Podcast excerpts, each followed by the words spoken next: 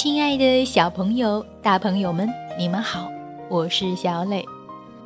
故事时间到了，请你乖乖躺在床上，准备听故事。今天我们来讲中国传统节日元宵节。元宵节又有怎样的历史典故和民间习俗呢？一起来听故事。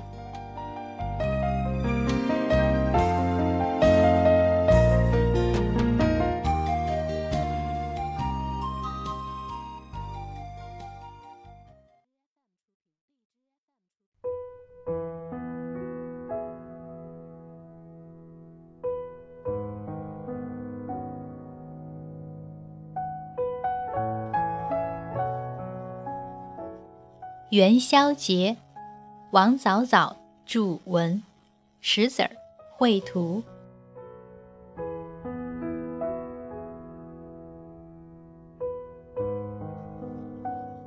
元宵节晚上，樱桃跟着妈妈去镇上看花灯。妈妈，为什么正月十五要闹元宵？路上，樱桃问妈妈。正月就是元月，古人把夜叫宵，而这个月的十五又是一年中第一个月圆的夜晚，所以正月十五就叫元宵节。妈妈耐心地解释着说：“说起闹元宵，还有一段历史传说呢。”相传汉高祖刘邦死后，吕后的儿子做了汉惠帝。汉惠帝生性懦弱，大权渐渐落到了吕后手中。惠帝病死后，吕后独揽朝政，把刘氏天下变成了吕氏天下。朝中老臣和刘氏宗室。敢怒不敢言。吕后病逝后，吕氏家族在上将军吕律家密谋作乱，想夺取刘氏江山。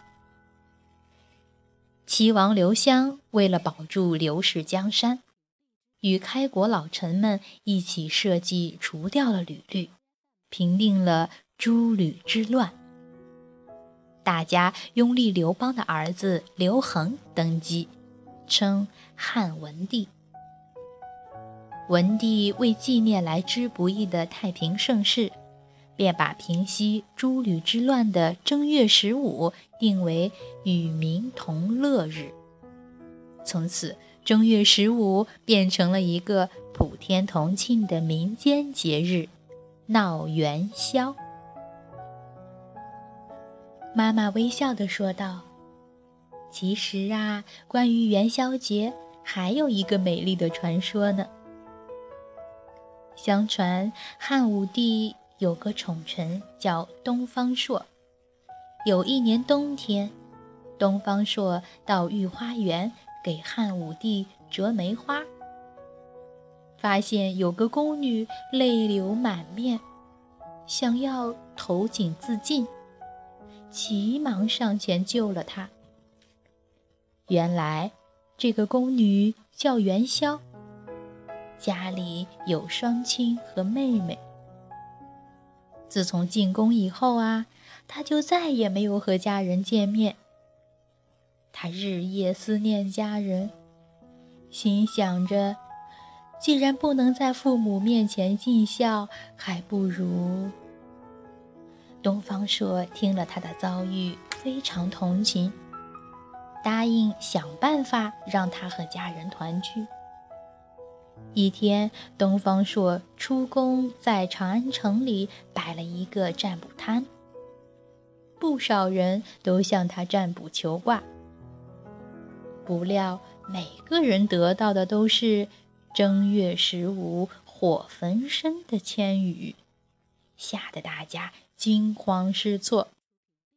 东方朔说：“正月十五傍晚，火神君会派一位赤衣神女火烧长安城。我把寄语给你们，你们可以让天子想想办法。人们纷纷找汉武帝，只见寄语上写着：“长安在劫，火焚地缺，十五天火，焰红宵夜。”汉武帝大惊，连忙请来了东方朔。东方朔说。听说火神君最爱吃汤圆，宫中的侍女元宵不是经常给您做汤圆吗？十五晚上可让侍女元宵做好汤圆，再传令家家户户都做汤圆，一起供奉火神君。同时满城挂花灯，点鞭炮，放烟火，好像城里失火了。这样就可以瞒过玉帝了。到了正月十五，长安城里张灯结彩，烟火通明。侍女元宵的父母也带着元宵的妹妹进城观灯。当他们看到写有“元宵”字样的大宫灯时，惊喜地高喊：“元宵，元宵！”元宵听到喊声，忙跑出来，终于和家人团聚了。从此，每年正月十五，家家户户都会挂花灯、放烟火、做汤圆，供奉火神君。因为元宵做的汤圆最好，所以人们就把汤圆叫做元宵，也称这一天叫做。元宵节，一路讲着故事，樱桃和妈妈来到了镇上。这里早已是人山人海，街道两旁卖冰糖葫芦的、吹糖人的、卖棉花糖的，好不热闹。叫卖声、吆喝声、喊叫声。一声更比一声高。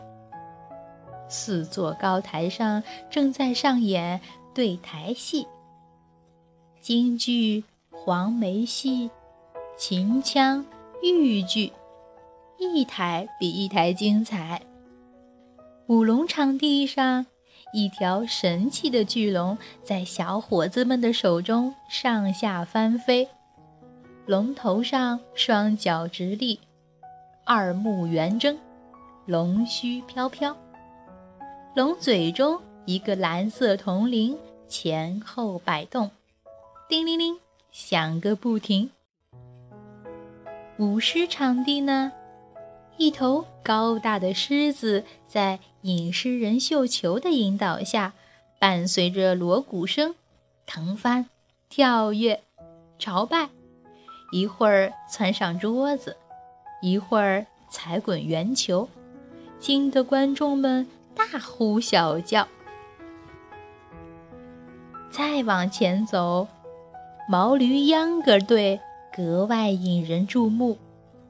一群擦粉戴花的大妈们，身穿着红色夹袄，右手拿马鞭，左手持缰绳。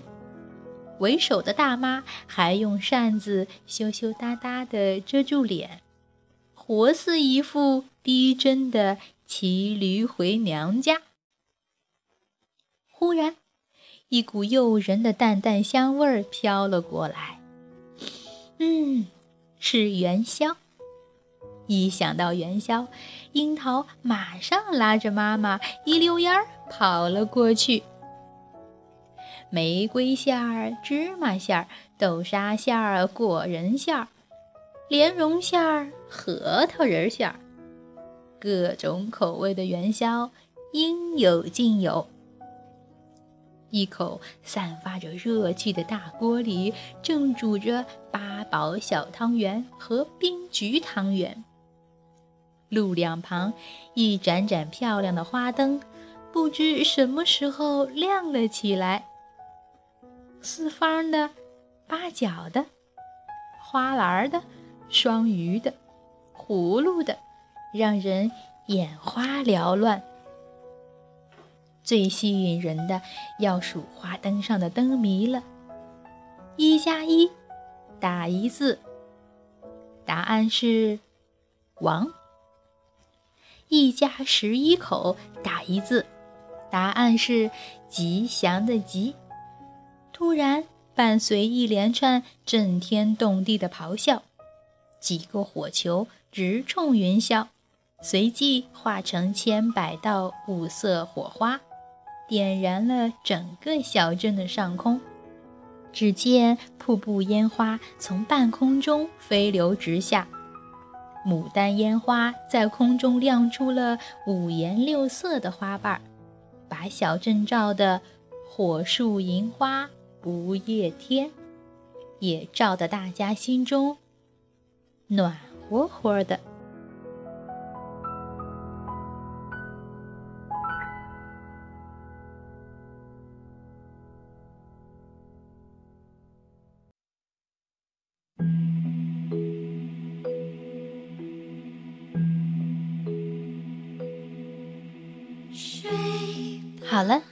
天的故事就到这儿，请你闭上小眼睛，做一个甜甜的美梦吧，晚安。